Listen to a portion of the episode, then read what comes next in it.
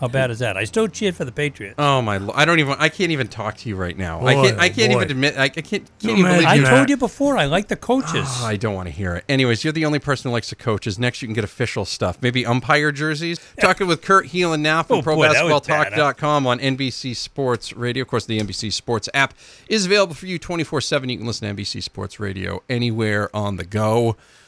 Kurt, uh, the, the Utah Jazz for a team that was supposed to be rebuilding this year, I feel like they're uh, they're doing okay, doing okay, splitting uh, splitting things up and uh, and tying their series up with Houston last night. How are they able to do this without Ricky Rubio? First off, how do you get coaches' jerseys? I- didn't even- Yeah, really. Good one. It's an excellent point. Well, actually, you know what'd be cool? You could get coaches' ties. Like I'm wearing my Popovich tie today. I don't know. I don't know how you. I would it. love Anyway, that. Oh yeah, that would be a good one. Sorry, back back to the topic at hand. Yeah, Utah. I mean, I knew that they would be good defensively. Honestly, I thought they'd be a borderline, maybe make the playoff kind of team, but they, I didn't think they'd make it because they just weren't going to be able to score enough points. Um, much like last night, they have proven me wrong many, many times with you know Donovan Mitchell doing a nice job creating. But last night, I mean, they really did find the seams in that. Um, uh, Houston defense where they were able to make the extra pass and get guys semi clean looks. Um, Houston wasn't as dialed in defensively as they just need to be, and I think that Houston kind of thought we're the Houston Rockets and we coasted fairly well through the first series, and we're going to coast through this one because we're just much better than them. And it turns out you can't do that against Utah. You might want to do things like track Joe Ingles in transition. You might you might want to know where he's at, um, and they didn't do some of these basic things. So it was a wake up call for the Rockets that they can't coast against this team. But the Jazz, they, now they go home and man, they're they're just they're going to be tough to score on. They're going to be able to be more physical. Their role players are going to be more comfortable at home. Um, this is a series now. I, I still think Houston wins it, but this is a series now. With uh, with Golden State, of course, in their series, do we think that ends uh, directly in four? Or do we think New Orleans can get one game from them? Oh, I think New Orleans probably can get one at home. You know, uh, e- either because Golden State lets up mentally and kind of just doesn't focus, and and the other part of that is like that's a good team, and they played them tight. I mean, they they would like to complain about the officiating and and some of the stuff in the last game. I'm not sure that that's what ultimately decided it, but they played them tough in the last game, and a couple of bounces go their way, a couple of shots fall or don't fall, and that's a different story. So, I, you know. I think that they'll get one of the two at home, but they're just they're not as good. And you, and Hugh, Golden State's getting more and more comfortable. I, I, it's kind of scary to say that after his first game, but like Steph Curry's going to be a little more comfortable back in his starting role and playing a few more minutes than in the next game, and they're just going to start. They're starting to find their groove right now, and that's that's really scary for Houston and everyone else. We're talking with Kurt Helin from ProBasketballTalk.com and NBC Sports.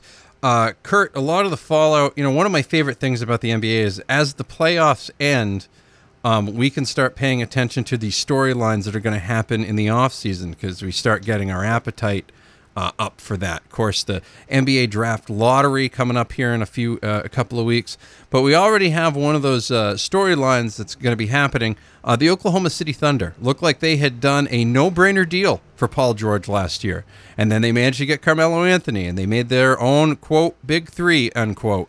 It didn't work out as well as a lot of folks uh, thought it thought it might. And uh, wh- what are the options there? Because they've got some high priced players that a lot of people aren't going to want. What? How are they going to do anything with? Did did they keep the wrong superstar? I guess is the question.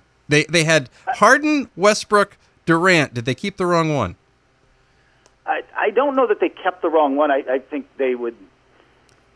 I think looking back, they would bite the money on the tax and try to find a way to keep Harden. But I don't think anybody thought. I mean, Harden was their sixth man. I don't know that he grows into the role he has and the player he has in Houston, if not given that larger role. I mean, he was kind of the third guy in that system. But but yeah, I still think I still think they look back on that and think, yeah, well. And that was, by the way, I don't want to blame that on their GM. That was a call that came from over his head about uh, the small market and taxes and, and all that. So um, it's it is a fair question though if they can actually build a genuine contender around Westbrook because the way he's playing now, there's a lot of people around the league, a lot of scouts who've said this for a while. Like, if, he's playing this way and dominating the ball this way, and, and taking in in, the, in that series, he took 38% of the, you know, well, he used 38% of the possessions when he was on the floor. Took 43 shots in that last game.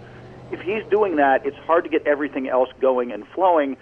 And it's a hard lesson for shooters. It was a hard lesson for Michael Jordan. He had to get his head kicked in by the bad boy Pistons for a number of years before he kind of and got Phil Jackson in there before they started to kind of coalesce as a team.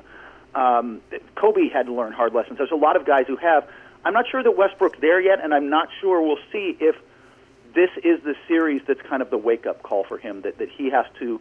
He's still got to score. He's still got to be Westbrook, but there's ways to do that within a system and involve teammates more and, and keep things going. But yeah, they, they send in. Look, I don't know if they're going to keep Paul George. Uh, he's saying nice things to them, but if you talk to executives around the league, most of them think he's going to be a Laker.